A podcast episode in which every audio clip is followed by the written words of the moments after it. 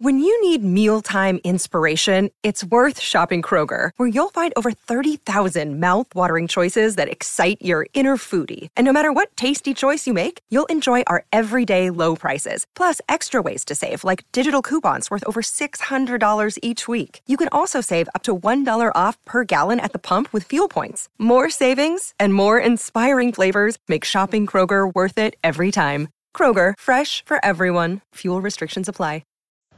Hi, this is John Cena Sr., and you're listening to Twat Magic on the Rundown Wrestling Network. Bitch, pound it and drown the kids. With the wrist slit, listen to the sound of piss. The piss listener. Ah. I'm quick to stick fists in her. I build bricks and sticks to kill Nicola. Still ripping your knickers, the real blister, and giving your meal tickets to visit the still dick in ya.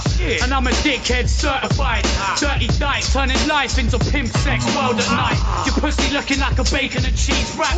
I'm making a bean clap, naked to please that.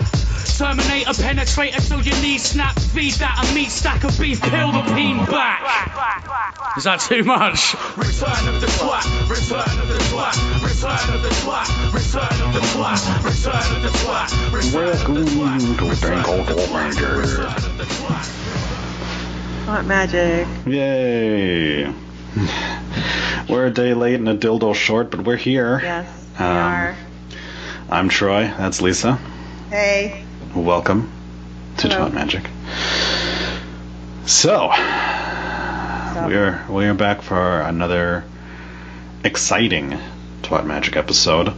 We have exciting. yes, we have the finale of Twaddle Bellas. Um, so I I realized that with uh, with Twaddle Bellas going away, and with us only having the podcast, um, and we're we're vastly approaching the end of this monstrosity that is this book. We're we're gonna either our episodes are gonna start being twenty minutes, or, or we're gonna have to figure Yeah. something else out. We're gonna go back old school, baby. Yeah, uh, it's a it's a little a little odd. So, I tell you, I started to wet my pants thinking about it. mm, hot. So yeah, it's going to be it's going to be an interesting day for for our listeners because you're going to get a triple dose of rundown content straight in your cooter. Uh, because yeah, we are going to have the NXT rundown, the AEW rundown, and Twat Magic all on the same night here. Uh, not a normal thing. Uh, we we just weren't feeling it yesterday, and we want to be able to bring you fans, listeners, the best possible episodes we can. So Pretty much wanted to jam it all down your throat. yeah. What we wanted to do. Yeah, I would I would suggest uh, making what I would like to call a twat sandwich by having listening to NXT first, then Twat Magic, then AEW. It's a good idea. Yeah, because you wanna you wanna make sure that you got a got a good strong start to the day with a, with a foundation of twatness. Then then you have us in the middle as your little little twat reprieve, and then you you have uh, King and uh, Jester twat as like your your top to the sandwich there. Yes. yes. So that's at least what uh, what I would do, uh, or, or will be doing actually on Friday here while I'm listening to our shows. Uh, between, you know, pretending to work, I should say. Christ. So it has been a long week, and it just continues to be uh, be an, uh, a relentless thrusting of a cock straight into your ass because it's just yeah. How was your week, Troy?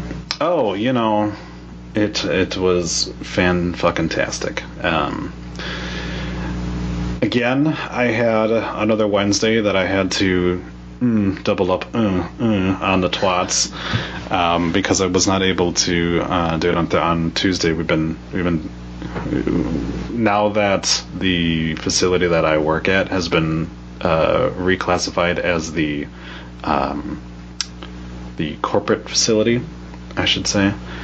Uh, we are now getting audited every quarter, Perfect. and that is really fucking annoying right now.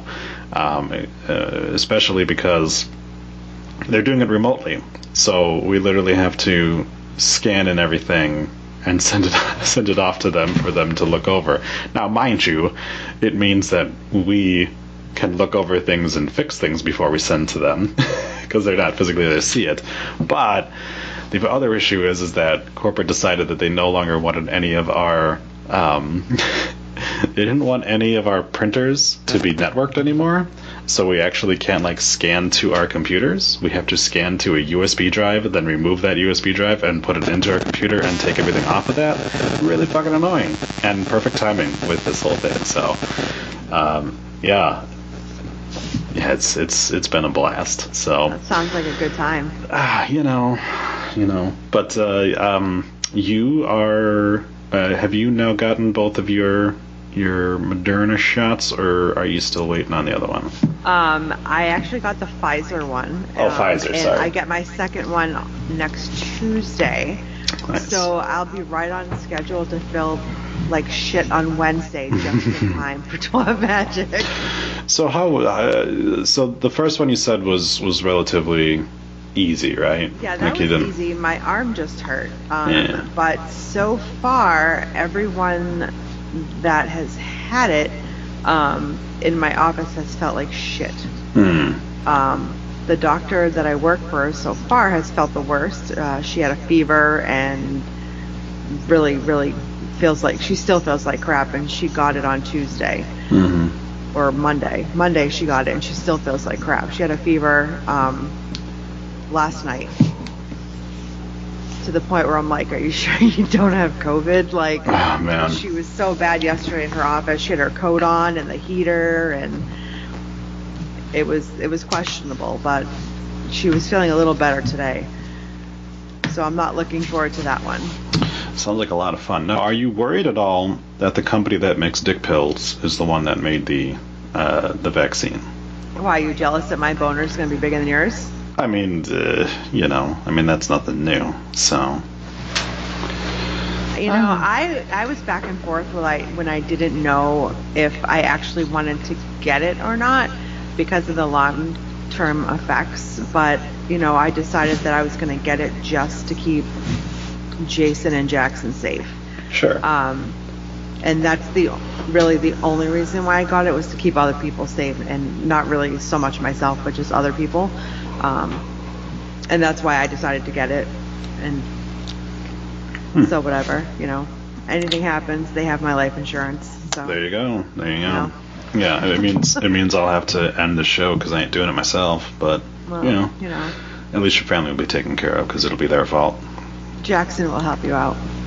There we go. All right, you know, I'm- he doesn't he doesn't listen to the podcast, but he does watch Total Bellas. So Well, he's. We'll have to get him to start listening to the podcast. I mean, he listens to our podcast, so he knows how He to does. listen to podcasts. yeah, so he'll be fine to fill All her. right. He'll be older next year too, so. So, yeah, so him saying "twat," you're not gonna like haunt him from beyond the grave and be like, "Stop saying twat." No, he'll be older by the time that happens. there you go. You hope. Yeah. So, it's the season finale. Mm-hmm. From vagina to wangina. Yes. 432,000 for the finale, which was the highest rated uh, episode this season, but still down from last year. We is in Los Angeles, and we see the twats on a plane. Brie takes her mask off to talk while a ton of people are leaving the plane. And do, do you want to fill the listeners in on, you know, what they're holding in their hands Well, they also on this have. crowded plane as people are walking by during a pandemic? Well, they have their babies with them without protecting have them. Their, they have their babies. Yeah, there's no there's no mask on the on the babies, um, which at this point, like they are small enough that they wouldn't have a problem with you putting something on, you know, like a little mask on them. Just make sure that you're not smothering them, uh, but also just fucking drive. like don't play take a plane, or if you're going to take a plane, like charter a private plane so you don't have a bunch of fucking random people walking past you that potentially have COVID. Like Nikki didn't even have to be on the plane because Brie was flying to Napa. Like she was walking her onto the plane to say goodbye. Like say goodbye in the fucking airport. Don't subject your kid to all the germs and don't be stupid. So they they took a a plane from Los Angeles to Napa Valley, correct? Yeah. So okay, let me let me go ahead and and, and figure out here. Um, so Napa Valley, California, which I know is not actually their uh, where they live. They live kind of on the outskirts of that. Let's see. It is a six-hour car ride from Napa Valley to Los Angeles, which I understand sucks when you have a fucking kid or like that. But yeah, it is an hour and 30 minute plane ride from uh, Charles M. Schulz Airport to Los Angeles, uh, or vice versa, sorry. Los Angeles International Airport to Charles M. Schulz, Sonoma County Airport. Yeah, you took a You plane. don't think the kid would sleep the whole time? the kid would definitely sleep the whole time. Plus, you have a camera crew, and somebody was mo- would most likely have been willing to drive you that way, so you could have sat in back with your fucking kid, you know, to just to make sure, and you could take a couple of stops. But no, instead, let's let's hop on a fucking incubation chamber and fly because that's you know. Yeah. Now, how long is it to drive from Phoenix to Los Angeles? Because they were going to do that, were they not? Uh, she was definitely going to. Uh, Nikki was. Because that was one of the things that, uh, yeah, that she was going to go. So, let me see. Uh, Phoenix, Arizona. I mean, because it's not like Brie was moving all of her shit with her on this plane. right. Uh, so, that is. Nope, that's plane ride. Alright, there we go. Driving, that was 5 hours and 55 minutes. So, just under what they would have to do to go from Los Angeles to uh, yeah. So didn't have a problem with that, but apparently crossing the six hour mark, no, no, no, that's not good. Like, I get driving is boring. I hate driving, but like, fuck, dude. I would I would easily do it to make sure that my kid doesn't get fucking COVID, considering that their little bodies can't take that shit, and that'll kill them. I bet it's because she had that little blonde Satan with her. Yeah. And Nick- she didn't want to listen to her. Are we there yet? Are we mm-hmm. there yet? I have to go to the bathroom. Nikki is at Artem's house, you know, where they could continue to live instead of moving six hours north. True story. Uh, Nikki says she tried to do a date with Artem, but she decided to instead be a cunt to him. Yes. And also, she didn't talk to him about any issues that they're dealing with. Nope. Not a one. There's, there are so, like, here, here's the thing, like, th- this chick is like a, a rom com fan, right? She's, she's said that before, that she watches those shitty movies, right? Mm-hmm. How many fucking rom coms have deal, dealt with, like, the uh, because you know every rom com has a thing where like they meet, everything's good, and then they have that like one fight, and then they get back together at the end of it because it's all formulaic. How many of those one fights have been because somebody didn't want to talk about their feelings on something, or or it wasn't the right time to talk? But like, like she knows that she should be fucking talking about these issues with her, you know, guy she's going to marry. Well, haven't they have had this discussion before? Uh, yeah. Yeah. I definitely have, but apparently uh, she doesn't feel like he acted appropriately, or well, the, this is the other thing too. Is like she she will oversell it to everybody except for him. She will undersell her issues with him, and she's got this whole thing where it's like, oh, she doesn't want like like that's the person that you you should be able to talk with and and feel comfortable enough to like show what what's really going on. Like this bitch complains about fucking everything. And it's a shock to me that like she's not taking the opportunity to you know I was I was surprised at the end of this episode that well obviously we also knew that it didn't happen but I was surprised that she didn't f- force him to quit the show honestly. Seriously. Daniel was with Daniel is with Brie. Well, my notes say Brie and Brie, but I'm going to say assume that's Brie and Birdie. um, and Brie says they should try to get Mama Cunt and JJ and probably Papa Twat as well to move to Napa Valley. No. Dan- Daniel says Why does the whole family have to be there? Yeah, and we're we'll we'll get into it in a second here uh, on what on Brian's thoughts on this are. But Daniel says, hey, they should try to get his mother and sister out here too, just to like show how ridiculous that she sounds. Uh, but in Brian's little talking di- a dipshit, he says this is typical behavior. The twats aren't content in where they they are, so they move, and then they're not happy that they moved away from their family. So then they force the family to uproot just so they can be around themselves. Mm-hmm. And Brie says, "Oh, I'm a people pleaser," and Brian says, "No, you fucking idiot! You're not a people pleaser. You're trying to please yourself. Because if she was a people pleaser, one, she wouldn't have up and left." Two, if she would have left, she would have just been content with them to to stay where they want. Instead, it's like, oh, I'm gonna keep fucking badgering the family until they break down and move.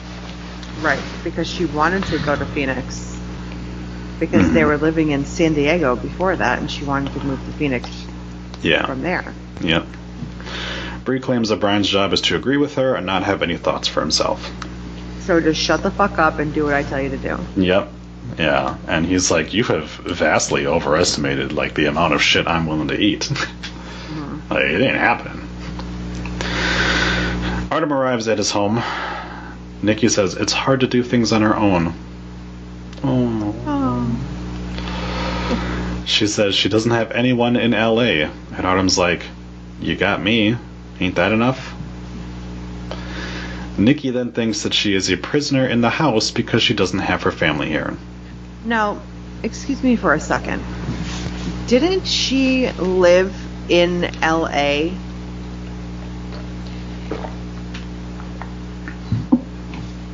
Like, didn't she live in LA? Yeah, in Like, uh, before she started dating Artem? mhm. Like, she was living there before she even moved in with John? yes, yeah. And, uh, like, we- she had a place there, and, like, so shouldn't she have friends there? And, and people No. that she knows? You, well, yeah, you would think so, but I'm sure she's. I, I can't. I can't visit them because they say that they don't want to get COVID. You know, I'm sure is what it is. Uh, but also, yeah, like she's acting like she's never been apart from her sister. But we're reading in the book where they're living in two different fucking cities. You know, Yeah. because Nikki is in L.A. and Brie is in La- in Las Vegas for a good part of the good portion of what we read last week. Yes. Yeah. Come on. Aren't aren't the Mizanins, weren't they aren't they in LA? There are plenty of people that live in LA that she could could talk to and hang out with. She's just being dramatic. But they're not her family, is what it is. Uh, Artem says her her trying to leave for eight weeks is complete bullshit, and he's like, Agreed. "Yeah, agreed. Oh yeah, because that was her plan was that she wanted to Take the baby and go. take take the baby and go. Whereas like, well, Artem is able to be home most nights because they are doing Dancing with the Stars in LA. yeah. And that's the whole thing is he can go home and, and and be there for her, take care of the kid. So again, with her continuing to be like, "Oh, it's so hard. I'm doing this all myself." She's not. She's just doing it by herself for a good part of the day. Which even that, she's got a nanny. It's because we hear about it quite a bit. Oh, does she? Does she? Oh, quite a bit in this episode. Yeah, there. Does she have a nanny though? Cause she. Does she though? This is the only time you see these kids in the entire episode because the rest of the episode they are not there.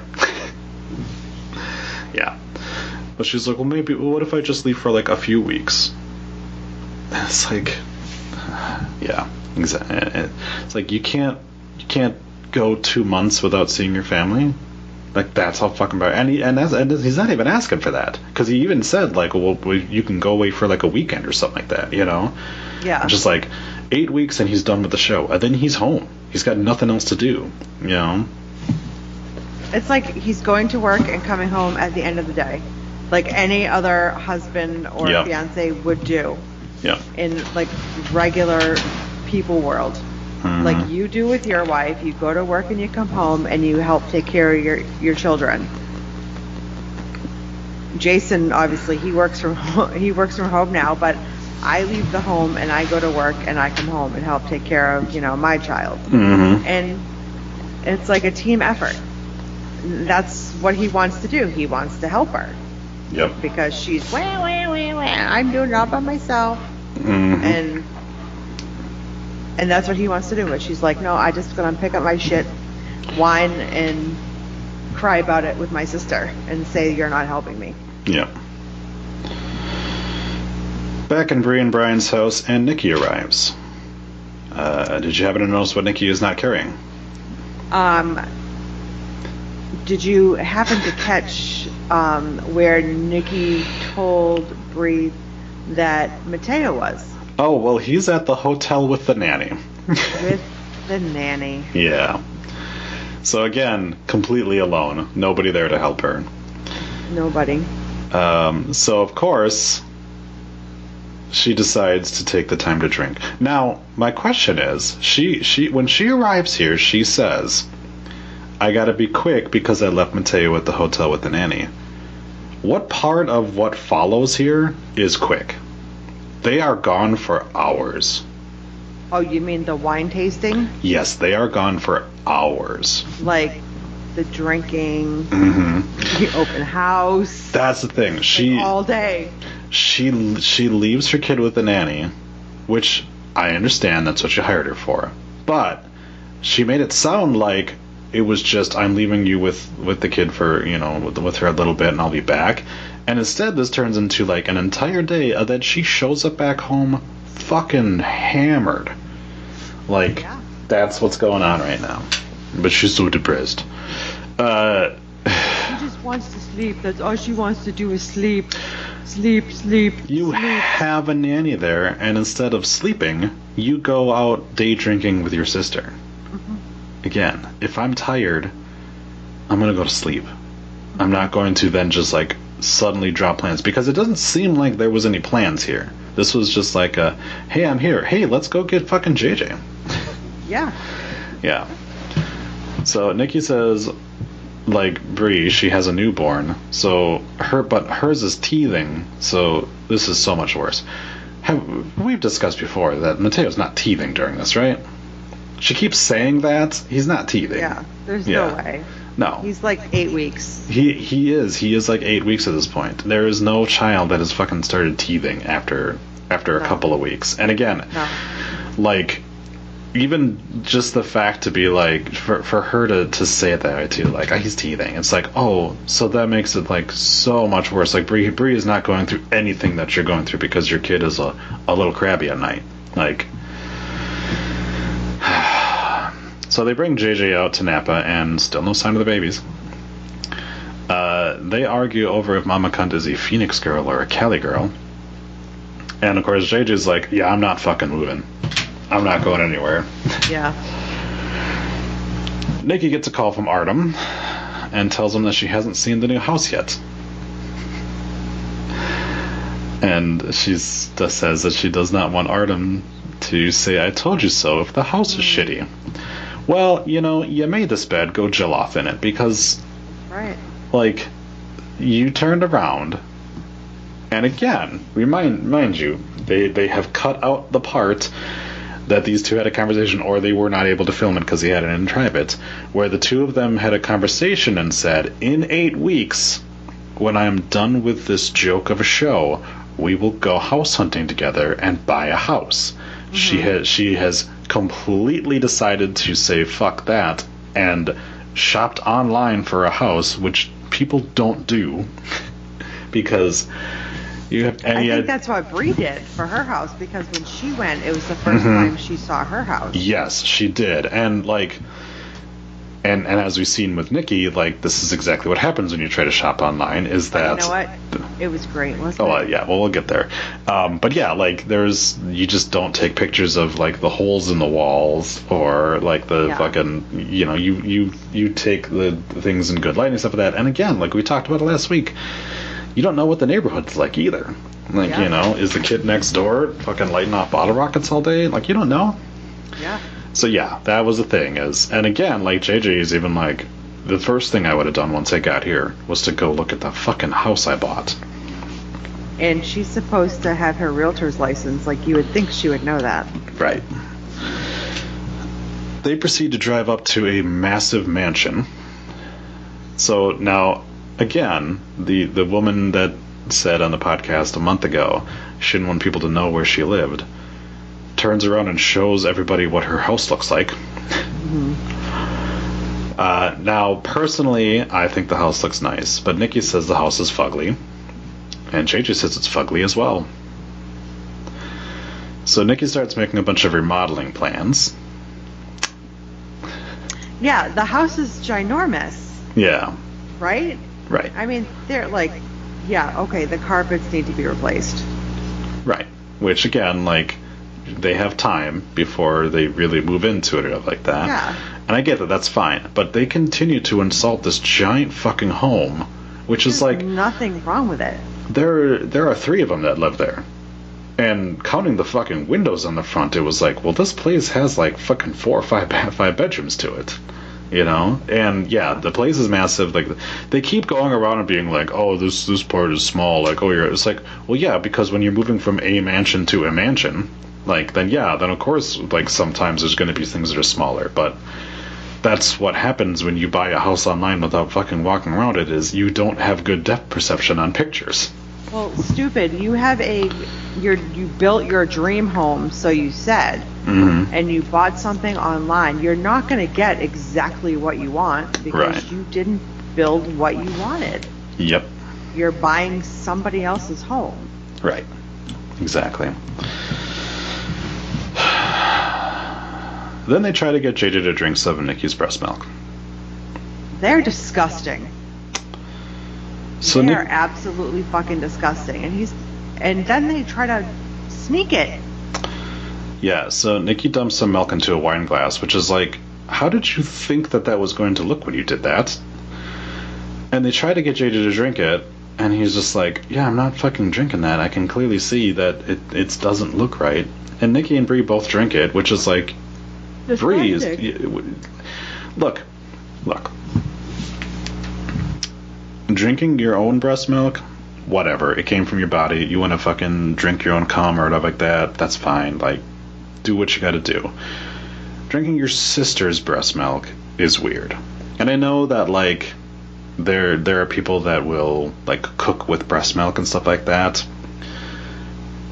But it's just weird that it comes from your sibling. You know, like I, you, you know what I mean. I, it's a weird thing to say, but like, if it, if it's coming from someone else, and like, and like I know there are people out there that that get off on getting it from the source and stuff like that. Like, but that's not. But you're not sucking your sister's titty to do that. Like, you know, it's a stranger, or it's it's your loved one, or, or it's your significant other, like that. And I'm not gonna yuck anyone's yum. That's fine. My issue is is the ancestral nature of drinking a sibling's anything that comes out of their body. you know, if you're drinking their piss, if you're drinking their breast milk, eating their shit, whatever you're fucking doing, that's gross if it's your sibling. You know, to be in No, I hear you. Yeah, and Nikki says that she's just gonna suck her own tits at night now. That's what it's come to. I bet you didn't know what uh, when you uh, when you woke up Wednesday that you were gonna have to talk about sucking titties, did you? No. No, I did not. Brie starts pumping in the car while they're on their way to the house to a house that would be perfect for Mama Cunt. Again, the number of times that this dude has seen both of his sister's tits is staggering to me. She just like flip. Yeah, he's probably so used to it by now. It probably doesn't even face him anymore. Yeah, it's just it's just weird. Like so, so yeah, so they roll up to this house and it's like, well, I don't believe that she said she was in the market for a house. No. But at this time, these but at this point, these two are fucking drunk off their asses. Oh. 100. Mm-hmm. 100. Which is exactly shut up. Which is is exactly why they are pumping is because they're just pumping it and then fucking probably dumping it on the street or they're drinking it again. Yeah. Um, yeah, but they they FaceTime Mama Cunt so they can try to pressure her into moving to LA. And of course, the, the Mama Cunt is just like, "What the fuck did did I do? What did I do?" Why didn't I? Yeah. Why didn't I do it? Why Mhm. didn't I go to the clinic? Yeah. Uh, Brie then slaps Nikki in the titty, and JJ tells them that they're in some random person's house and they need to control themselves. Yeah. Yeah. but they are so alone, getting drunk, not taking care of any of their children all day. Yes. Not Yeah. being st- stuck with their children. Yes. They are day drinking in a random person's house, but they're so alone. Nikki and Brie take a walk through a vineyard to discuss how Nikki is not talking to Artem about anything. Where are their children? Hmm, good question. Because at this point, they're not Maybe drunk. they're in the basket. the Ooh, there, grapes. there you go. Yeah, yeah. At this point, they're not drunk anymore, so it's it's a different day, or it's you know later in the day and they've sobered up a bit. Either way, they are con- they are still not with with their kids. And again, Brie's got two of them. Nikki says she pushed Artem to get a job, and now she hates him for taking the job. Oh, well, you know. Uh, so I really hate her. I really hate her. it's it's so selfish and it's honestly like you hear this kind of stuff and it's like it's like so you do understand what you did you just are choosing to continue to act like a child about it Like I wish I could bring Jason in for this for this just this episode to talk about the show and Mhm. Portobello's because he had a lot to say during this episode. He was very vocal and had Yeah. a lot to say about Nikki during this.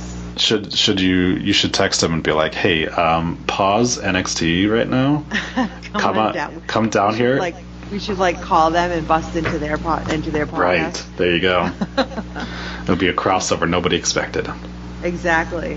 Exactly. And have Yeah. him come down and give his thoughts. yeah Yeah. Brie just- yeah yeah. So Brie calls Artem to tell him that Nikki has postpartum depression.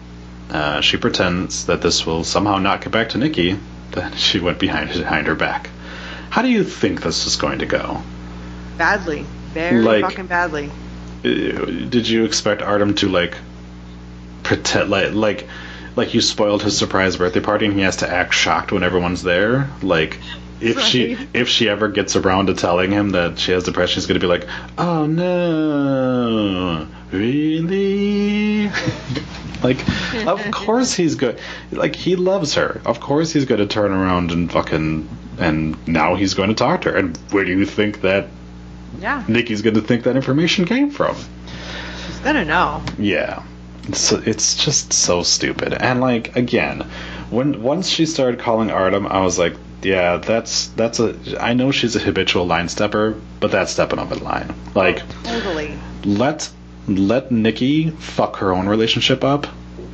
Don't jump in and and try to think that you're helping by by pushing her to talk about it. Like she continues to say that like she doesn't want to distract Artem because he's in a reality show competition, and to to So jealous of that too. yeah, well, that's another thing too. Um, but uh, that I I do kind of understand where she's coming from with like the I don't want her want to burden him right now because he's got so much else going on. Like there is part of that I understand. It's not healthy either way to do that because your partner is going to be there for you no matter what or should be there for you no matter what and you know they will divert their attention and and letting it sit and fester isn't going to help help anything you know know from experience on that but yeah like all you have to do like like how many times have the, these two interacted now?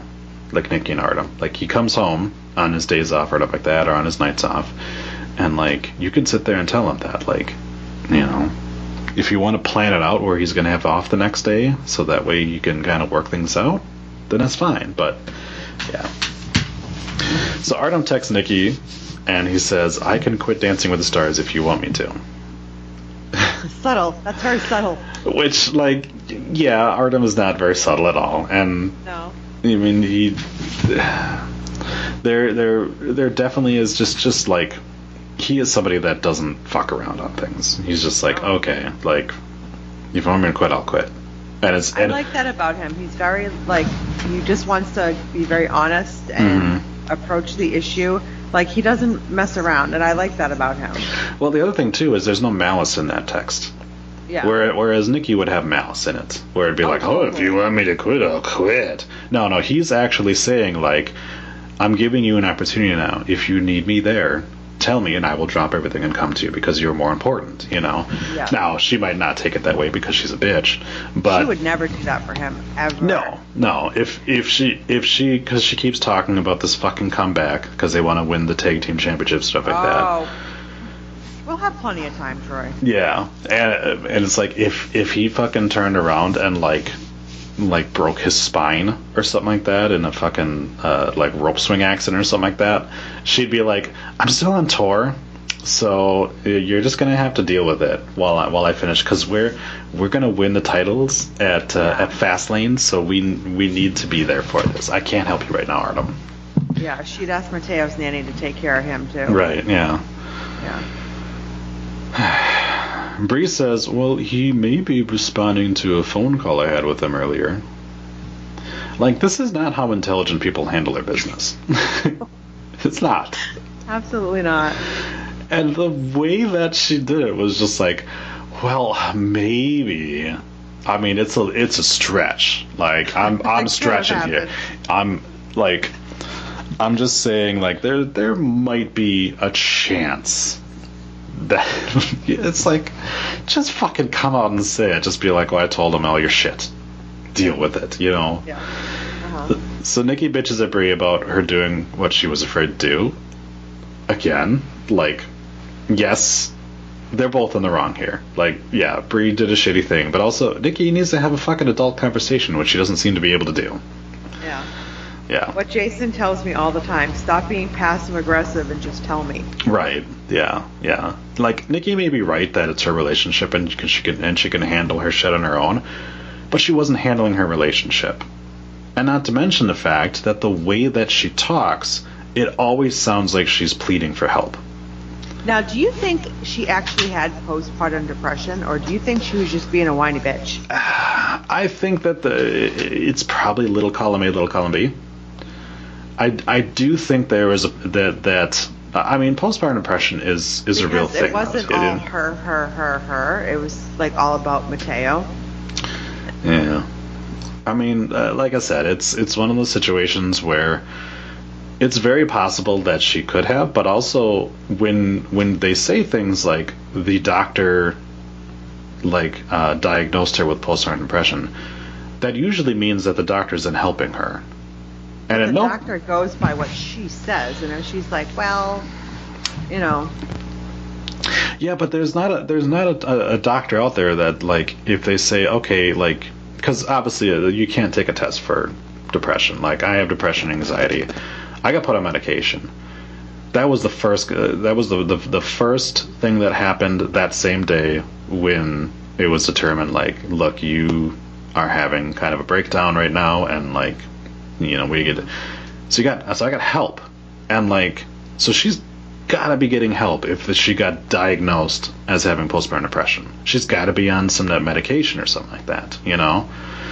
Or or ta- and she talks to therapists all the time, which is what which is what baffles me about it. Which is why I think that like yeah, there's probably to life coaches. Well- I don't think therapists. She well talks to life the same thing. She talks to people, and that and that's where to me it's like she's clearly embellishing how bad it is, right? Because like like I said, if if if a doc if she saw a doctor and the doctor said you have postpartum depression, the next thing out of the doctor's mouth is let's get you on on some some medication, and then she should be getting better, and the way like her her being like oh i i like broke down and cried like uh, every fucking pregnant woman or every woman that has just given birth like has those moments that's just part of life it doesn't mean you have postpartum she depression Just said last week that she that she doesn't cry. hmm She doesn't cry for anything. See, that's where I'm like, well, that's where I'm like calling bullshit on her because she says she doesn't cry. She doesn't. well we've also seen her cry a shit ton on the show so we know that that's just factually incorrect Probably fucking fake. It gets ratings. You Yeah. know, it. Yeah. The producer tells them to do stuff. So how much of it really is is real? How much of it is BS? You know what I mean? well did you ever get the sense on the podcast that she was depressed No. No, all through the pregnancy. never, Every never. episode after that, no, there was never a time.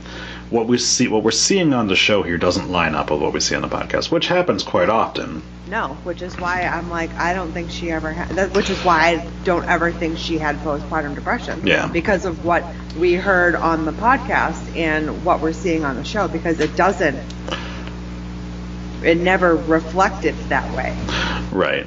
And also, if she claims that she she told Artem that she had depression earlier, like it seems like this whole like not talking to him about how bad it is and stuff like that. It it seems like it that that that, that isn't real. That it's like, well, you you told him, and like, so he did nothing. Like, no, I doubt that. I you know, find it hard to believe that he did nothing. right? I mean, come on. It showed that you know Brie Yeah. told him that one thing, and he was like, "I'll quit the show." Yeah. End of story. You know, Yep. tell me, you tell me to quit, and and I will. Yeah. Um, so JJ says he's not on Brie's side of this and walks away. Um, and he well, for before he walks away, he says that if if if Nikki went to Brian, Brie would be pissed, which is true. Like, you Yeah. know. Uh, JJ says you can't force mom to move. You can't take over someone's relationship. And uh, and he says you need to apologize. And this is where, like I said again, where it's like there's nonverbal ways that you can ask for help, and Nikki does that a lot. And whether she means to or not, when she acts so fucking helpless, like people are going to want to help her, and they're going to like force their way in to help her because she's not being real with them, you know? Like, people are going to be like, well, it's a cry for help when she's sitting there and being like, I'm so depressed, I'm so depressed, I'm so depressed. That to me is like, okay, well, then you need help, and I'm here to help you. And you're refusing my help, but that's sometimes what happens with people who have depression is they refuse help. So I'm going to force my way in now. Oh, now you're mad at me because I forced my way in to help you. So is it, was it that bad? Or are you just like overreacting to your own shit and now you're suddenly like, "Ugh, it's not that big of a deal. Like, why are they fucking forcing their way in? You know?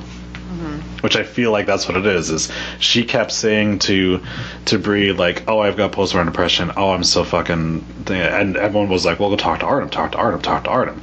And the, the whole time she's like, "Well, I fucking already talked to him, and it's not that bad." So then when fucking Brie then turns around and tells him like, "Oh, she's been lying to you. It's really fucking bad," even though it's not. Then yeah, she's gonna get upset because now all of a sudden like her bullshit got fucking pointed out as like she's over exaggerating all this shit and telling him like everything's fine. It's like, well, when I'm sure everything was fine because clearly if you're fucking going around slapping each other's titties and fucking making your brother drink breast milk and stuff like that, you're not that fucking bad off. And you have a nanny. Like I said, you barely see the fucking kids in this episode. They're at the beginning and then they're gone. And JJ heads over to Nikki's place to talk with her about Brie. Not much to really say about it other than he just says like, yeah, you know, she she's coming from a good place, but yeah, that was kind of shitty. So Nick and Brie talk. They apologize to each other. Yeah.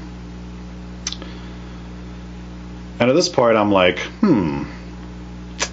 So they're having this whole conversation. I wonder if Nikki has bothered to tell Artem that, you know, she's not slitting her wrists and everything's fine.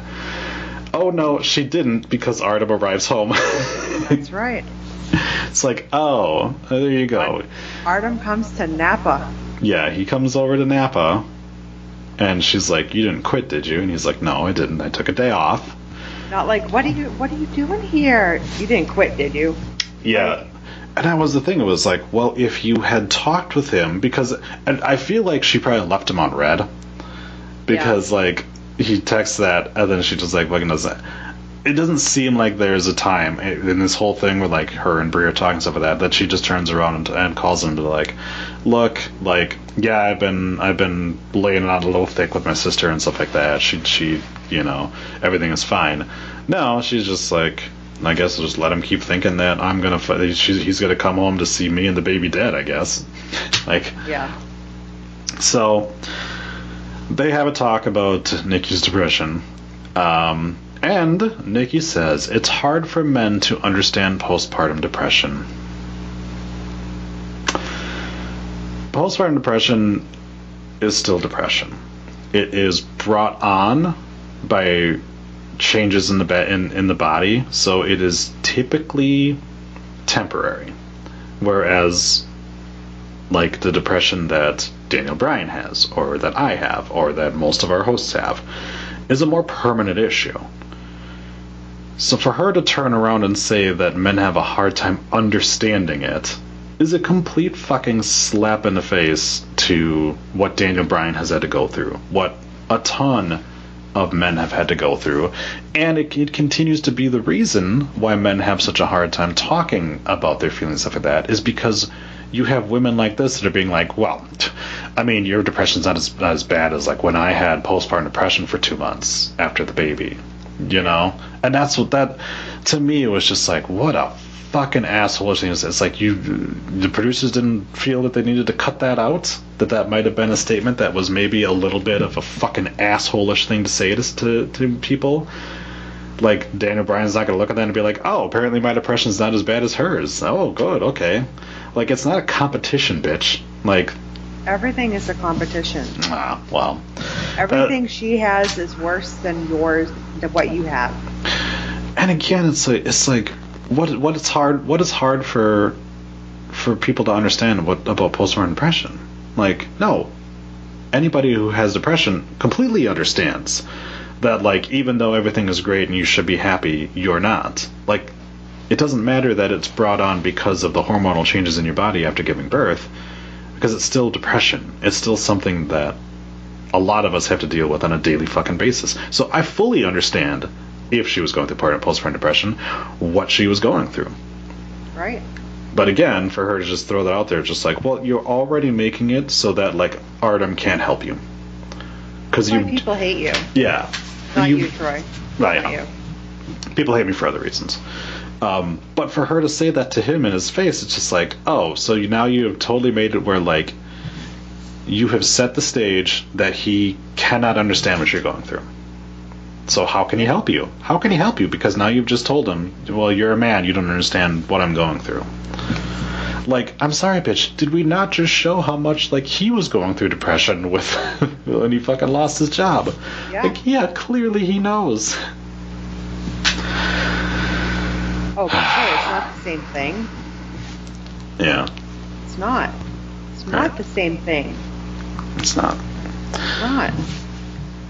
She talks about seeing Artem so happy when he's doing the show and how it makes her mad. Again, we've talked about this. Like, when Nikki went out there and had to fucking perform as a wrestler and stuff like that, I'm sure there were times that she was unhappy and had to appear happy. That is what Artem is doing. He's acting. He's supposed to be big fake fucking smile plastered on your face like the Joker hits you with some fucking dust. Like, yeah. But of course, just uh, oh, he's so happy. Like, you are talking to him. Like you you actually talk to him, and you're getting the real him when you talk to him on the phone and stuff like that. What you're seeing on the TV is not the real him. No. She questions if Arden would be better off with someone else. Yeah, probably. Probably. Artem's like, bitch, I'm happy because our son was just born. Like, it, it just so happened to come at the same time he got the job back. But he's happy because he's got a, a marginally attractive woman that is going to marry him. He's got a got a kid now. Like, he, it makes everyone else around him happy. Like, of course he's to be fucking happy. The guy went from being a lonely dancer to having Mm-hmm. a family. Right. Well, I wouldn't say lonely dancer. I mean, he was engaged before, but whatever. Well, Uh, he was, but but you know, he's got Nikki, Yeah. he's got Brie, he's got Brian, he's got you know her whole family. His family's all in Russia. Right. You know, Yeah. like he has this, this new family, and they love him and they accept him, and and who wouldn't want that? Mhm. You know, Yep. and they probably like him better than they like her. Yeah. Hell, I like him better than I like her. Yeah. Yeah, there are times I feel sorry for him. There are other times where I'm just like, yeah, you kind of got yourself into it. I mean, you you you really can't choose who you love, but you know, um, it, it you know, it is what it is. She let him come I, inside I of her. don't get, I still don't get it. I don't. No, there there are times like I mean, Daniel and Brie, like there are times you can see they have kind of you know like similar, um, like comedic style. You know, like like they have similar sense of humor with each other, and there there, there are times that you can see that they kind of share things. There are other times where you're just like, what the fuck are you doing with them? And you know, we discussed it too, um, with like. Edge and Beth Phoenix Yeah. like the, the, those two people you don't look at and be like well for one you're like well he was banging lita like beth phoenix doesn't seem like his type but then you get things like like an ember making jokes about dicks and balls and like calling calling her ember poon and you're just like oh you have the, the exact same sense of humor with it with each other so it's like that's what it is you know that those are those kind of moments where you're like that makes a lot of sense but yeah artem and nikki i don't understand it either, but hey, you know. Yeah. Yeah. Nikki says she'll never keep things from Artem again. Why? Yeah, No sure. Yeah, sure. Doing Sure. it right. She probably did it the very next day. Oh, I'm sure. I'm sure she was doing it at that moment. Uh, you're right. Birdie's doing yoga with Brie and Brian. I was I was at least happy with this that they were showing the the yoga instructor's face and she was laughing because other, that this could have very well been like a like you brought me out here to do fucking yoga and your kid is fucking up my whole class. So it was nice that they Yeah. actually showed her. She's just like, yeah, this is funny because Birdie wants to do a unicorn pose. Uh, Did Did you do the unicorn pose? no, I did not. You You should do that with your girls. Yeah, I'll get right on that. She does show them how to do it, uh, and they try to do it too, and everyone laughs. Uh, Like Brian is so patient with her, yeah, but but Brie, man, I think she wants to like like drown her in a bathtub. there are, there are definitely times where you feel like she she wants a Stepford kid. She wants like the the quiet kid that'll just kind of sit in the car, like like you feel like if Like Birdie was eating dirt. Well, yeah, that's the next thing is like he he's like, "Oh, I'm leaving tomorrow to return to work. Are you gonna be okay?" And she's like, "Birdie, don't eat dirt." Yeah, I got this. yeah, um, yeah. Brie says she'll not pressure anyone to move to Napa Valley. Well, until next season. Yeah, yeah, yeah. yeah. And well, that's because she's gonna move somewhere else next year. Oh yeah, that's true. Yeah, she'll be back. She'll move to fucking Canada eventually, and just be like, "Come to Canada with me, eh?" Yeah, exactly. We cut to four weeks later, and Brian with his new haircut uh, is back, and they're yes. I don't like it. You don't like it? No, It's uh, it's different. no, Um, I don't. I'm not feeling it. Well, this, Just thought I'd point that out. it, it's because it's this hair's not long enough. If his hair was longer, because it's also not short enough either. Like the the, the completely shaved on the sides and and back thing like works if you have long hair. You know, like down to your shoulders, sort of like that. That that look works, or but or if it's really fucking short on top. But the fact that it's like the halfway in between, where you're just like, eh, yeah, Yeah, no. yeah. Uh, they are setting up a little party to celebrate Artem winning Dancing with the Stars. I mean, he didn't win; his partner did. But you know, because it's, it's not called Dancing with the Dancers. Although that's exactly what he did. uh, but Nikki announces that they are getting married on November of 2021. Yay. So guess what, Troy? What's that? Looks like our podcast is gonna have another season. Yeah, yeah, because they're. Uh, and and they'll they talk about it a bit in the in the podcast themselves Oh, uh, itself, but yeah. Um, so the other thing too is they apparently think COVID's going to be done at that time, because that was one of the things they said was oh we set it for November because we want everyone to be able to be there and like our pictures not to have masks and stuff like that. And it's like hmm. I guess they're curing COVID, aren't they? I guess so. I guess that's that's uh, that's that's what we know. Everyone's going to be vaccinated by then, and we'll be fine. Put that on the list of things that the Bellers are gonna do this year. They're going to beat COVID. That takes us to our podcast episode. The tots open up. Yes, Did you go to adoreme.com, Troy? I did not. Uh, they had a bunch new uh, or new and returning ads. I didn't care enough to look at any of them. Um, yeah, there was Adoreme.com. There was something to do with fucking GNC. GNC was one of them. Yeah, and then you had uh, Monday. Monday was back. Yeah, yeah. I didn't look at any of them.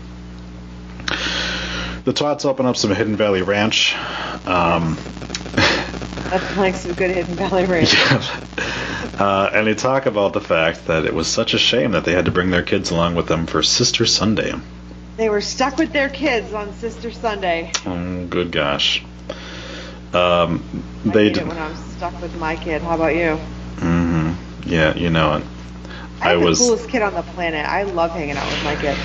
my uh, my three year old because I was I was home early from from work today, like I said, for to beat the weather. She proceeded to come walking up to me, get onto her hands and knees, lick me like a dog. Oh. Then she bit my fingernail and ripped the top part of it off. Oh no. it now it was it, it was the part that you can remove and not get hurt or everything you know like my fingernails are long enough for that but that was apparently hilarious to her. Like that's that was my invention today. Now also like you know like i said she's three so it's, it's fucking funny. But she also has has now taken um, to having like some personal responsibility for things because apparently today um, she got some hot cocoa and uh, she spilled a little bit on on the carpet and apparently went right up to my wife and said uh, please don't be mad at me. And my wife was like what happened? She's like i spilled some some hot cocoa. She's like i'm not mad at you. I'm, I'm happy you told me you know? So when i got home she was like I want to tell you I'm sorry. And I'm like, sorry for what? She's like, I spilled cocoa. And I'm like, oh, that's fine. You're good. Like, you know, so it was, she started to do some of that. So no, I don't, I, I love my kids. I love hanging out with my kids. You know, Oh my god, my son would like put a shoe or something on top of it. He wouldn't even tell me. yeah, I mean, there, those were definitely times that, you know, both of my kids have done it. But like I said, now we're starting to get a little bit more of the like, you know uh, and and it's because whenever presented with these opportunities that's what, what we do is we don't ever like scold them for having accidents. We praise them for telling us like like thank you for apologizing. It was we understand is that you didn't do it on purpose you know? If you did it on purpose we'd have a problem. She didn't. Yeah. yeah. Apparently my windows are going to get blown off here. The window's picking up. Uh-oh. um I'd keep that shit there. Oh gosh, I guess it's it's Wisconsin, and this is actually like the the the first real bad snowfall we've had all winter. So, and it's February, so go figure. We don't want your shit, Troy. Yeah. Oh, it's blowing pretty hard. Uh, they discussed calling the bastard Matato. And they thought it was hilarious. Yeah, they thought this was the fucking funniest thing, and now apparently that is his nickname is Matato. So stupid. Yeah. Uh, they discuss getting shit faced. And here's the thing: I I have never been publicly drunk. I do my drinking at home, um, and even that I have been drunk maybe four times in my life. Now I drink, you know, to relax. I don't drink to get drunk because that's not fun. Um, but I've never been. Yeah, you can call me a loser. That's fine. But I've I've never been. I've never been one like, mind you, um, growing up, like my grandfather owned a bar, so I was in bars when I was like eight, nine. You know, so and you know I've just kind of grown up around alcohol and stuff like that. Now, for me, you know, because I grew up around so many people that drank, and because I had to watch my brother in a hospital bed because he twice got into a drunk driving accident, it made it where I was like, personally, look, I ain't gonna fucking do that. I ain't gonna if if if I'm gonna drink, I'm not gonna get behind the wheel of a car. If I'm going, you know, and if I'm gonna drink, I'm just gonna drink at home because you know, like there's been only a few times that I have been like out at like my parents' house or, or something like that where I've drunk, and it's only been like, yeah, I'll have a drink because I'm here, but and I know I'm not going to leave for another like four or five hours. You know, just my own thing. I don't shame people for like I shame people if you're getting fucking shit faced drunk and driving. I don't shame people if they have a drink or two and get behind the wheel. I I would assume people would know their own limits. I would hope so. Uh, and I just don't push my own thing on it. But yeah, for, for me, it's always been that way. It was just like, you know what? Like, I, I'd rather just not even bother to take the chance, you know? So, the, Yeah, the, see, I never get shit faced and drive. It's always I always have my designated driver. Mhm. Usually it's Jason. Yeah, nice. So so here's the thing, like so these two, and I know they had a driver with them, which is good. But two 36-year-old mothers getting day drunk and acting like assholes is sad. Yeah. it's it is. sad to me. They think it's fucking great and hilarious. To me, Yeah, during the day. yeah, to me, that just looked so fucking sad that they were so shit faced at fucking noon that like I would look and I would just fucking shake my head at them and I'd be like, "You're pathetic." They were they looked pathetic. The way that they were acting and shit like that. It's just like, you're 36. Like, get a fucking life. Or 37, I think, at this point too, right? Somewhere around there. They're old. They're as old as me. Like, get a fucking life, dude. Like, you both have kids. Like, if you want to want to go to each other's house and fucking get drunk and uh, you know, like, I'm sure they've got spare cribs in in both of their houses, so that the way they can sleep over each other's house. Do that. That's fine. You want to fucking put the kids down, get drunk, go fucking for it, dude. Go wild with it. Yeah. Yeah. But to to get go to go to some fucking place, get drunk, and then drive around fucking have someone drive you around town, stopping at random places, like it's just it's just pathetic. Yeah. yeah. So I noticed that suddenly now they are one of the first shows that started filming during the pandemic. They're not the show that started filming during the pandemic. That's because we called them out on their bullshit. Right. And we know they listen. We do. Sup, bitches? Uh, they bitch about the heat in Phoenix uh, and about Nikki wanting to be naked all the time. And I just have, Why did they moved to Napa? yep, I just have to say, thank fucking Satan that this season's over. Oh, thank God, right? Yeah. Seriously. But then they question how much longer that they have it in them to do Total Bellas. Now, to me, maybe it's maybe it's just my cynical nature, but when they say something like that, to me, and with the fact that ratings continue to fall, that felt like to me them setting up for like if we get canceled, we'll just claim that like we didn't we just wanted to stop making the show. Yeah. Didn't it kind of feel like that? Because they're like, well, next season we'll do like the wedding and of it. It's like, okay, so it sounds like you got renewed, but you don't Yeah. know. Uh, you but but after that you're up in the air. That doesn't sound like it's you. Like maybe you don't want to do the show. That sounds like that's the E Yeah. Network is like, well, we'll do the wedding because yeah. And they're like, oh, well, maybe season eight we'll do the WWE comeback. Which again, like, Nikki hasn't Yeah. been cleared. Brie hasn't been like, cleared. Yeah, no. yeah. No. You're like, you're not good enough for that. also like and again i don't i don't want to make it seem like this is me being mean but you gotta get in shape for a wwe comeback Mm. and i- if as they continue to say like how much how fucking obese they are like you you actually have to like get back in shape for it. Like, uh, because nowadays like the women are so much better than they ever have been before and so much stronger stuff like that and you're expected to do so many more moves. Oh yeah. Like yeah you you kind of have to get back out of shape to do this. So we'll see. Yeah. so Brie wants Nikki to tell us a story.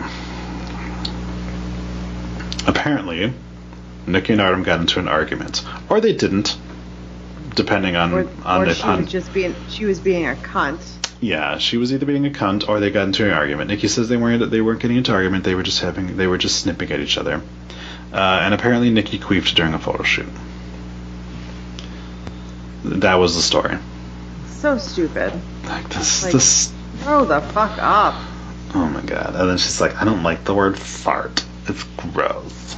Like, oh my god. I tooted. Dude, like that's Tooted. that's better. Like that's like you you sound like a fucking child saying that. Nikki bitches about news outlets saying she and Artem are in couples therapy. I wonder how that info got to them. Oh, hmm. Caitlin's podcast where she said that they're in couples therapy. now, Nikki tries to gaslight us by saying that apparently tone means something different to different people. Because she talks about like I did she she said on on on the podcast she doesn't she doesn't like the tone that Artem takes with her sometimes.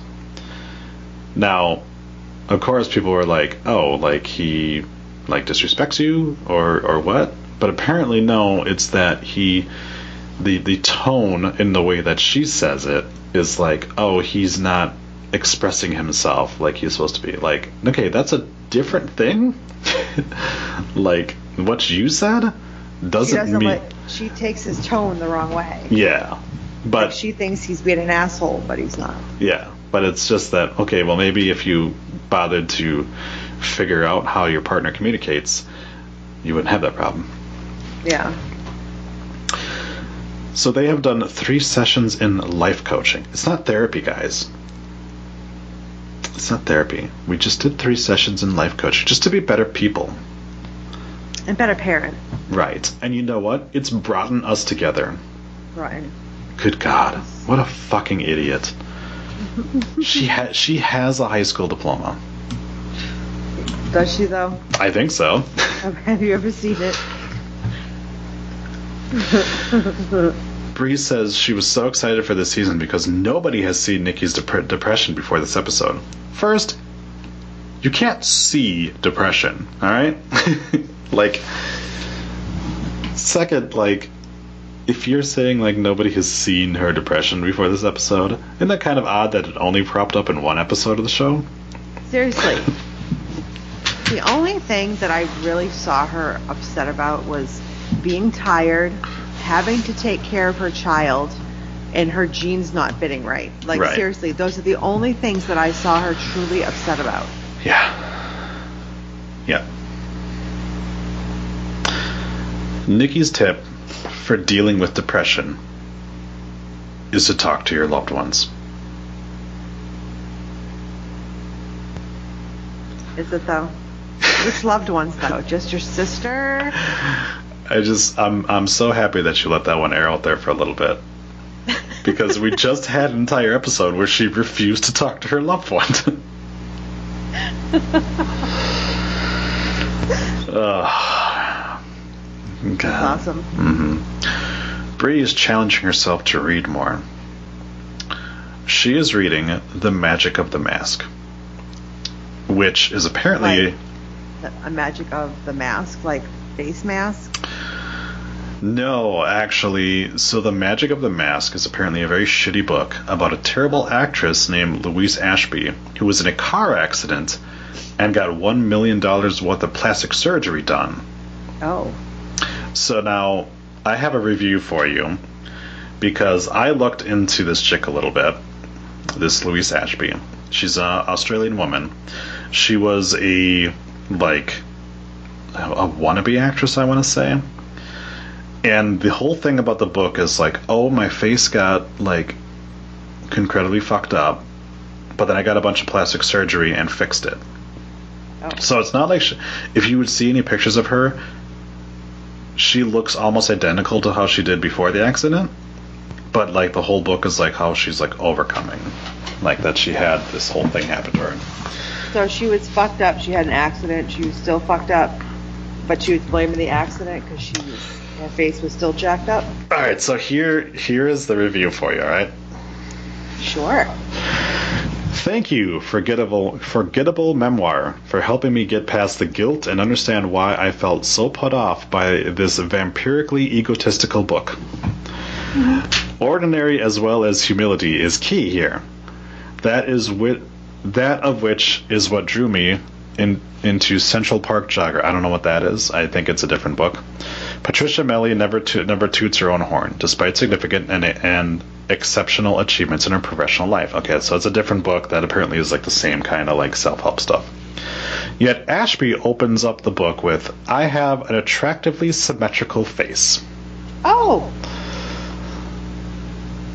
This emotional masturbation is all about using technology to refuse to grow past her own superficial, self involved, and honestly unpromising career when the accident would otherwise force her to be more than a mask. It's about suing. F- go ahead, go ahead. emotional masturbation? You never heard that term before? No. Oh, it's a great term. That is a great term. I'm gonna have to start using that in my everyday life. Mm-hmm. It's about suing for millions to badger and even emotionally blackmail doctors despite all odds and realities to bring another mask, or to build another mask. That is something she actually did. Hence, her refusal to learn to do anything other than act to support herself. This is not growth, evident in even her father's pulling away when he can't fulfill her endless and insatiable needs for validation and look at me, look at me attention. Well, many believe this egotism is why people get into acting anyways. As well as his clear discomfort and irritation where uh, with her prompts to with with her prompts to make him talk even more about her for the book.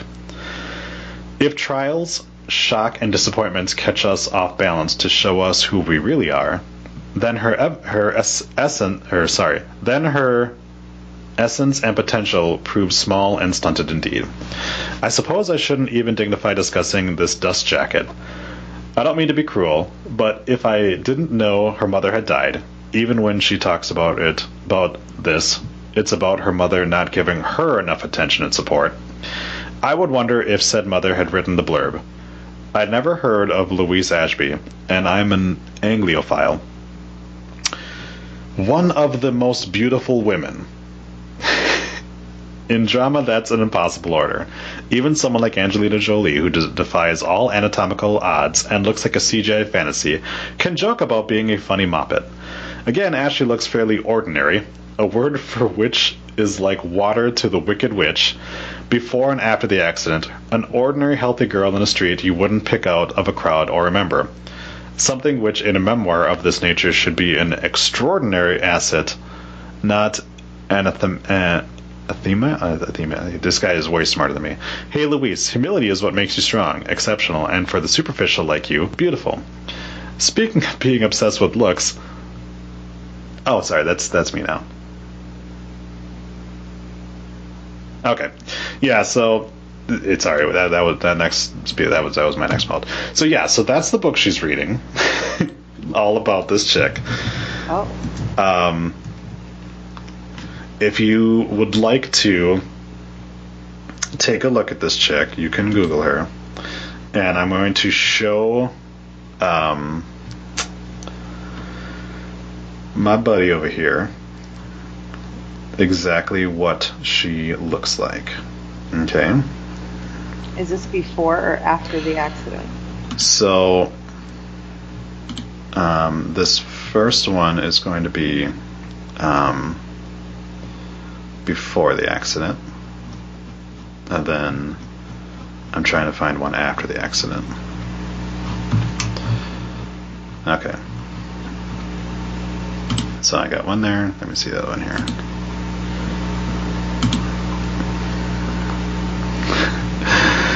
So again, like I said, it, it it, it makes total sense that this chick would be reading this fucking book because, yeah, this chick is terrible. Okay, so this is before the accident. Okay, Okay. Yep. this is after the accident. Shit's worse after. well, I mean, her face got fucked up, right? But yeah, like none of these pictures look like someone who is like Yeah, like she's not like. She looks Yeah. like a regular person. Mm-hmm. Yeah, she looks like a regular person. Yeah, she's not like. Yeah. Yeah. So that's the thing is like So then, if you like take a look at uh, um, like the movie she's been in, like that. And again, I don't know enough about her or like that to really say, but it, but it it sounds like she was not a very good person, um, and continues to like yeah. So in 1992, um, she was that was when she had her car crash, right? Her first movie role or or acting gig was in 1998. She got roles after the accident. She never had any roles before the accident. Okay. So, but again, so she had um, a a one-off appearance in a TV show in '98, uh, an uncredited appearance in '98 in a movie as Showgirl. She was NICU nurse number one in Party of Five in the episode titled "The Baby" in 1998, and then she was secretary in The Facade in 1999, and then she had, was in 2018, which is a huge long fucking time in between movies. She was Anya Eastman in The Scenic Route. That is the last movie she has done. She's got five credits. Um, apparently, oh, apparently she starred in this movie, Oh. uh, which doesn't have any ratings on IMDb. Ooh, that's probably not good, right? Oh. uh, it's a thriller uh, on a thirty thousand dollar budget. That went straight to video. Yes, it was a thirty thousand dollar budget. That was the only movie role that she had that she had she had a name to her. But she wrote a book, and she now works for nonprofit Facing Forward Foundation, which provides free or low cost surgeries for disfigured children, which is good. But you might be wondering, well, how did somebody who hasn't had any roles got one million dollars worth of surgeries to reconstruct her face? She sued everybody. she sued doctors. She sued the people that she was in a car accident with. She sued everybody and got it paid for that way. How did she sue doctors? Did she say that they fucked up her face? Um, let me see. Um, let me, it's it's Like I could see the the people from the accident if they caused the accident. Yeah.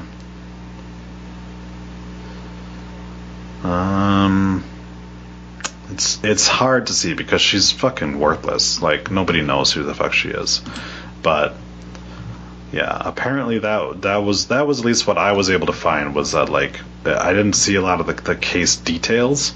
It was just that like yeah, apparently she sued a bunch of people. Um, and then I'm sure she had a couple of like pro bono stuff too because you have to fix my face otherwise you know. Um, yeah, it's fucking hard to. like I said, she's a nobody, so Well, back then too, I'm sure information is harder to find from then. Right. Yeah, because it's 1992 and it's Australia too. Yeah. Anyways. Okay. Yep. So, as I was trying to say before, speaking of being obsessed with looks, the cunts bitch out looking or bitch about looking like shit. Nikki claims she has saggy skin around her belly. You know, if there, if there was only something you could do about that. Oh, right. Mm-hmm. You could work out because you have a home gym. You could. I'm sure they'll just get tummy tucks instead.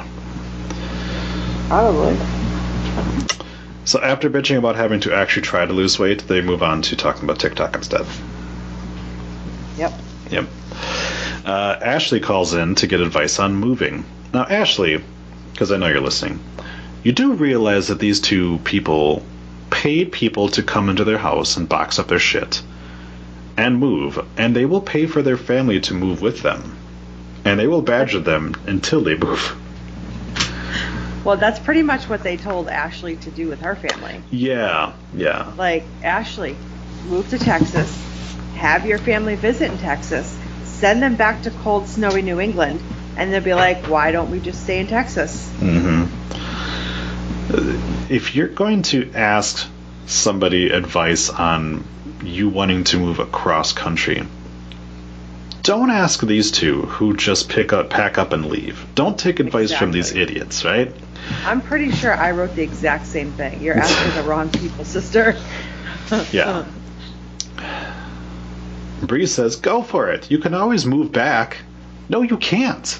If you are a normal person working probably paycheck to paycheck or, or, or making under 75,000 a year, you can't just move back. Okay? Because if you sell your home and you buy a new one, you can't just then turn around and sell that second one and move back and try to find another house. That's a ton of money to blow on a whim. Like when you're rich, when you're rich, you can do dumb shit like that. Mm-hmm. But you are also assuming that your your first house is going to sell quickly and that you're not going to still be making mortgage payments on that house while you're moving into your other one not to mention the cost that it takes to move across fucking country yeah. And then and then you can and then while that house is still on the market then you're going to then try to sell this other one. Like yeah you might be able to move back but let's say that first one sold. Now you've got another house sitting on the market while you're looking for another house to buy. No normal people can't do shit like that. Can't be paying two mortgages. no no. You can, three possibly yeah. It's it's ridiculous that like again like don't take advice from these people. They are not real they're not real people okay? They're not normal people they're not real people all right? Like if you want to take advice from them on like how to get into the wrestling business or something like that perfect mm-hmm. question to ask them. Don't ask them about things like how do you stay on a budget? They don't fucking know a budget. Stupid asses i fucking tell you all right let's do this shit do it. in the sky. Come on. I can go twice as high. Let's get it on. Take a look in a book. My Reading rainbow. You think it's a game? I can go anywhere. suck my dick. All right.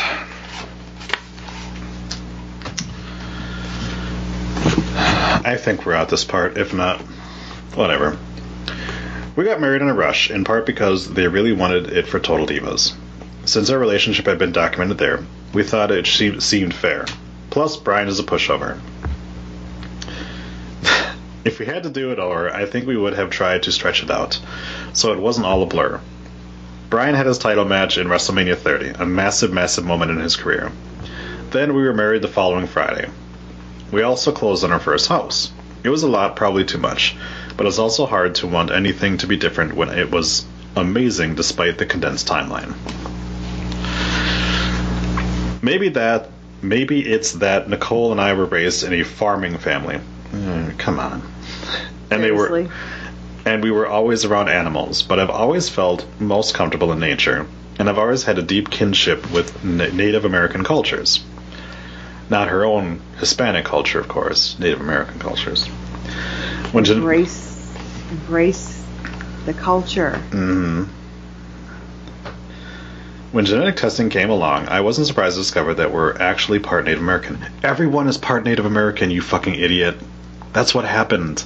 Everyone fucking immigrated over here. Or, or the, the first people came over, raped and fucking pillaged the, the Native Americans, and so Native American blood is in practically everyone. And your ancestors came over and fucked somebody who had whose ancestors had fought, had had raped fucking Native Americans stuff like that. Everyone's got them. I've got some Native American blood in it. You've got some Native American blood in it. It's everyone does. And again, those genetic testing probably came back with like, oh, I'm one three thousandth percent fucking uh, Native American. Native American. Yes. Yeah. She's So gonna embrace it. so am I, bitch. You don't see me fucking grabbing a bow and arrow. I grew up with a lot of, of love and respect for the land, and I always found place shh, and I always found places like the most industrial parts of New Jersey to be really disturbing. Like the, you like me, me telling nature to shut up right now. like I don't know if that's if the the the microphone's going to pick up the hellacious wind hitting my win- my window or not, but um, but the land was being pillaged and denuded in a way that didn't seem just or sustainable.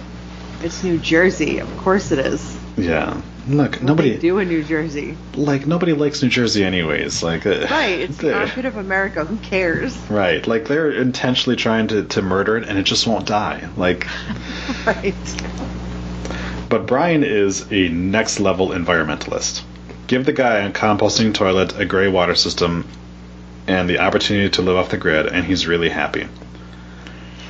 If I wouldn't, vo- if I wouldn't vehemently object, he'd build an outhouse in our backyard, hook up a rain shower, and turn off turn off our water. Brian and I are both vegetarians, which hasn't been a lifelong choice for me. I had tried it in my 20s, then pesca- pescatarian, ultimately, but now it's how we live, and it feels right to me. I don't think that she knows how to even spell that word. I bet you she never turned like vegan until she was with Brian. Not vegan, vegetarian. Vegetarian, I'm sorry. Which I has always kind of shocked me that he is not vegan, that he's vegetarian. Because it would seem like, as like a uber environmentalist, that he would go the full bore on Right. that, but apparently not. Um, in theory, I'd love to become vegan, but I'm not quite ready to give up on the cheese plate. When Brian goes on the road, I pretty much live on wine, pickles, and cheese, and not the kind made from made from cashews. Brian has taught me a lot about sustainability over the years and really pushed me to be better at what I believe in. So I've I've tried. So uh, we do a lot of like gluten free in our house um, because my my daughter has issues with too much gluten, um, and we do like sugar free and a lot of shit and stuff like that. I have tried to go like the the non dairy route, and my god, do you just like shit your pants on a lot of that stuff? Like there are some things that I'm I'm willing to do, but yeah, I like I would never be able to go vegan because I like cheese too much. You know, vegetarian. Uh, Come on, you grew up in Wisconsin, of course. well, yeah, cheese. exactly. Duh. But no, like I said, some of those like like I I had like a uh, I had a gluten free, dairy free pizza once, like the Daiya or whatever it is, and my god, was it just liquid shits for the next fucking two days on the thing. It was like, yeah, I'm never doing that again. I assume eventually you get either get used to it or that's just like your new way of shitting from then on. Is to just like your butt just pukes. But to me, like I can't do that. And, and until they figure out how how to extract the pants shitting element out of fake cheese, I'm not gonna do it. Brian has taught me a lot about sustainability over the years. That's a little bit too much information, isn't it? But that's fine. Totally. Uh, and really, yeah, whatever. I We know ta- we're friends, but we talk about it a lot. It was years yeah, ago. that, that was a lot. Yeah, it's fine. That Every- a lot. Everyone poops. I know, but that was a lot. Yeah, you'll get over it. Um, Brian has taught me a lot about sustainability over the years and really pushed me to be better at what I believe in. I love our environmentally friendly life and take a lot of pride in the fact that we're good role models and protectors of the earth. They were riding around in an SUV for the entire episode. Yes, they were. So, how environmentally friendly are you? Doesn't she have like a Lexus SUV Yes, he has a. that he was driving? he has a smart car, but yeah, she definitely has like a fucking Lexus SUV. Yeah. Yeah, totally environmentally friendly. Uh, and the added pressure of all those eyes on us has probably made us double down on it too. It's funny because, in contrast, Nicole seems like she's consumed with superficial things. Hmm, yeah. But that's selling her short. No, it's not. Because she absolutely gets it. In fact, she has lost out on tons of money because of me. We've turned down a lot of deals from big fast food companies simply because I couldn't get comfortable with their factory farming practices. She never tries to strong arm me into doing it, though we did toy around with the idea that I could donate my share to the ASPCA or Sierra Club in in a subtle middle finger. And yet you didn't. And yet you didn't. Could have took a bunch of money, had it go someplace nice, but instead you're just like, nah, fuck it. Yeah. Instead, she vows that she will never make me do something that goes against my beliefs. Brian always calls Nicole what he, he needs. Brian always calls Nicole when he needs gift advice from me, which I'm sure boils down to her advising him to go and buy me some shoes made out of recycled tires or a purse made of trash bags. Yeah, okay. She doesn't try to foist the stuff that she likes on me. That's definitely a word she's never used before. Mm-hmm. Even though she, even though she lives a five star life, she's sacrificed a lot for me, and she never complains. She has always known who I am. I grew up lower middle class. No, you didn't. But Brian grew up really poor. He lives in constant fear of never having enough, even though we have plenty. We live as small as possible, both to limit our environmental footprint, but and also because enough is just perfectly enough. This is not written by her. No. We've literally seen her fucking like, I, I need to do this business. I need to do this business. I need, like, we've Yeah. seen that she doesn't think that enough is enough. Like, yeah. My whole goal. I mean, but I guess if you control the narrative of your book, you can fucking lie about anything. Exactly. My only goal in life is to have a savings account that will cover us in case of emergencies so I don't have to wake up in the middle of the night stressed about making our mortgage. Again, complete lies. If that's your goal in life, you've already got that. Mm-hmm. And if I can, I love to fly business class. I've been spoiled a bit in the last couple of years, though I spent a decade flying across the country for WWE in the back of a plane. It's one big splurge that Brian and I agree on. This is not to say that I don't still sometimes fly coach, which I just did the other week when, with Birdie on my lap. We sat in the bitch seat in the back of the plane in a row of seats in front of the bathrooms. Whoa. Excuse us. Mm. Follow that all up with. Right now we have two homes. Oh. My husband will not give up on Washington State, and when I, I had Birdie, I felt acute. I felt acutely that I needed to be close to family in San Diego, and I needed a son. We made a compromise and built a house in Port Townsend, which is a cute town outside of Seattle. It's in the rain shadow, meaning it's not quite as wet. Then we found something to rent in California. I did finally convince him that we needed to give up his childhood home in Aberdeen. His mom was making more use of it than we were, and it still seemed like it, it belonged to her, and probably rightfully so. I didn't feel comfortable dismantling it in order to make it my own, so since it clearly held a huge amount of sentimental value for him. He said I could change it, but I never felt like I could do anything other than add a throw pillow or two. After all, if Brian wanted to preserve something from childhood, then he should keep it preserved. I'm not sure why houses have never really meant anything to me. I think it's because my own home growing up was never a fun place to be, so I never grew attached. Yeah, lower middle class.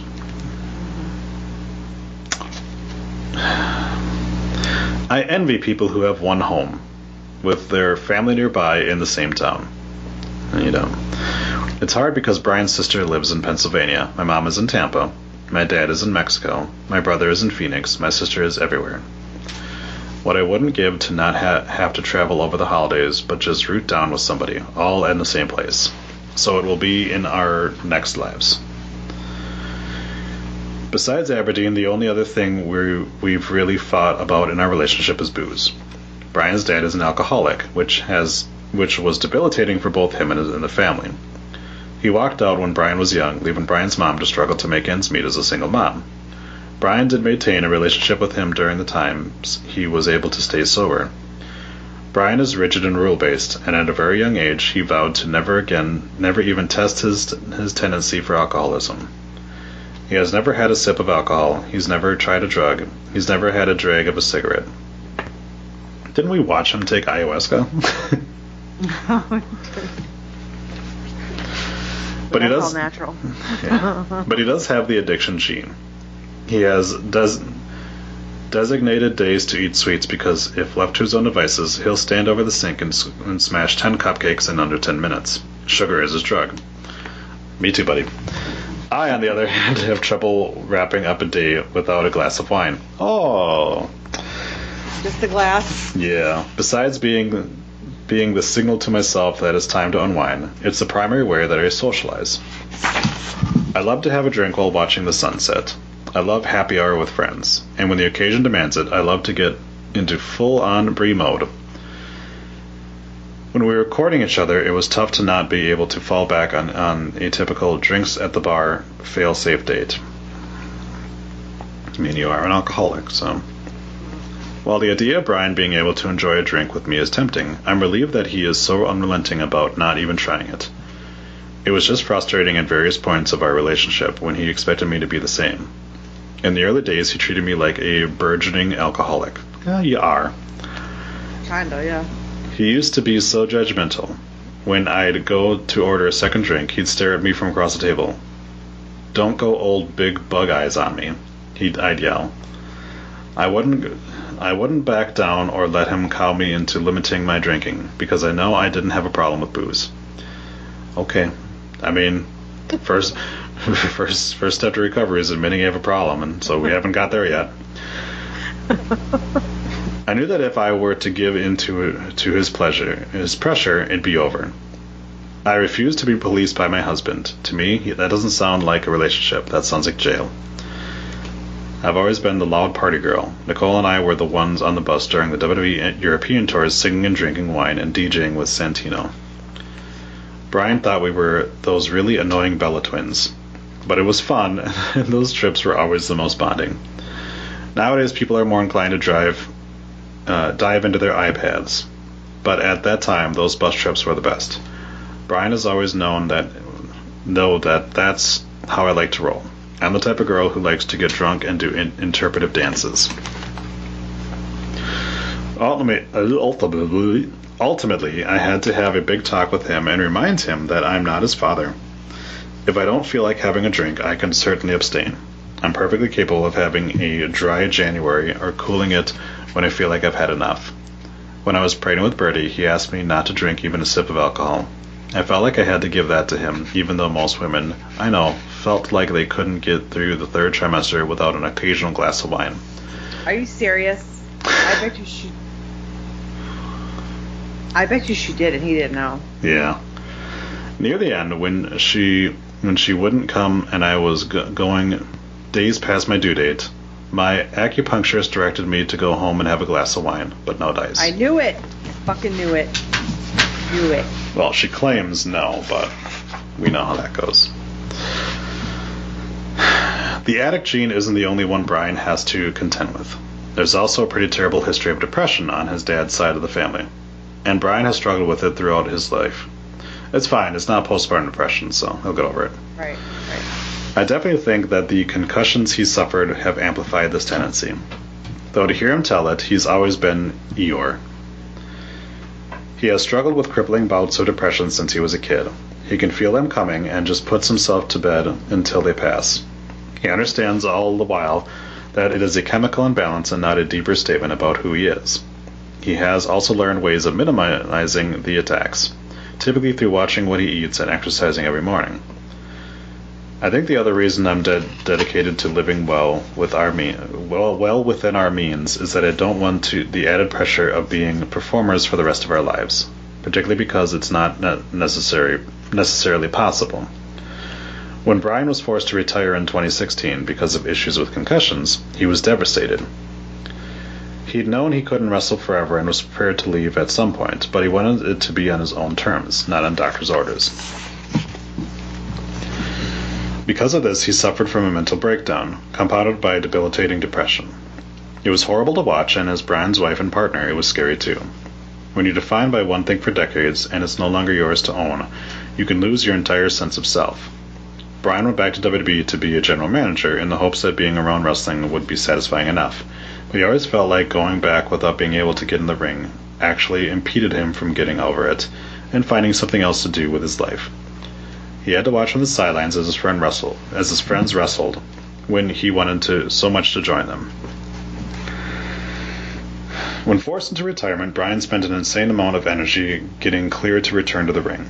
He traveled across the United States meeting with doctors, all of whom believed that he was well enough to wrestle. His brain was not irretrievably damaged, Again, not a word she knows how to spell. And his neck was sturdy enough. He broke it in 2014 on live TV, but ultimately it was up to WWE. I have always told Brian that I will support him in whatever he wants to do.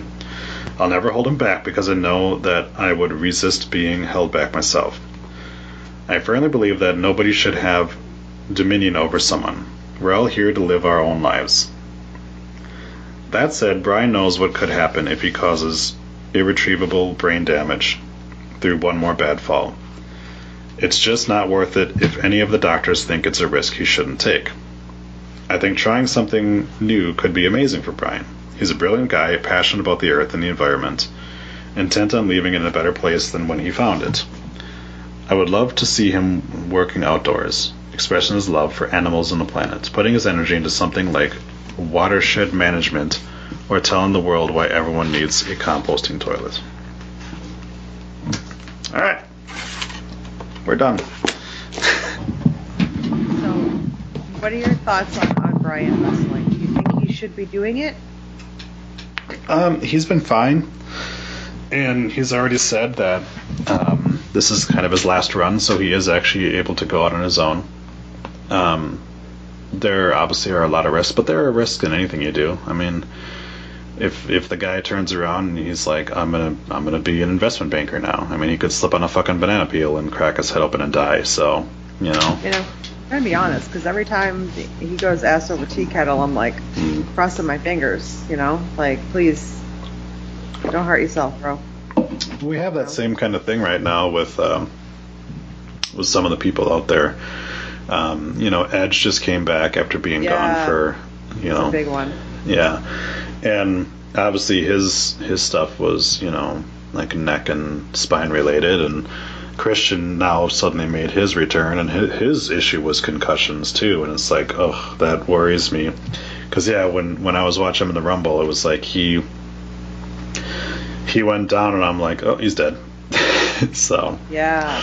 it was a it was a reason why when Paige made her little mini comeback, I was just like, mm, probably not. And then look what happened. You know, she got Yeah, fucked up again, Yeah.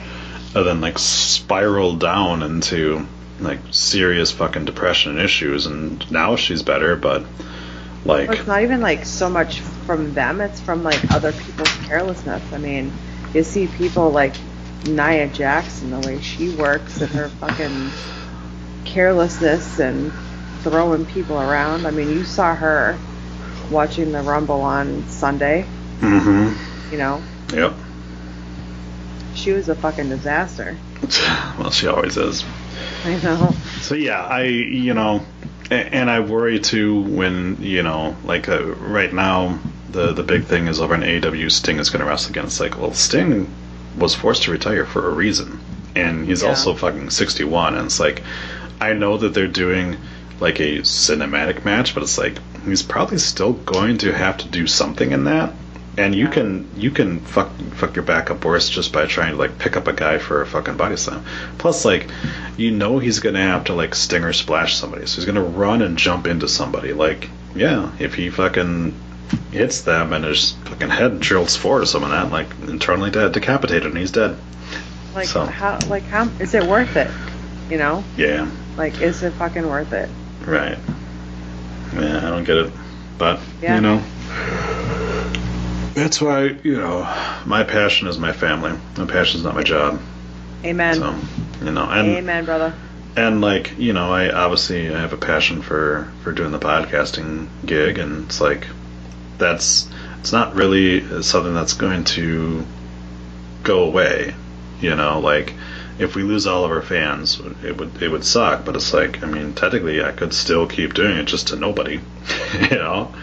I mean it would suck because i love I mean, you know, we all listen to each other. You know, we still have each Yeah. other. yeah, but I, I'm I'm so happy with the, the fan interaction that we do get, um, and yeah, so big shout out to all you guys, and Yeah. yeah, um, awesome.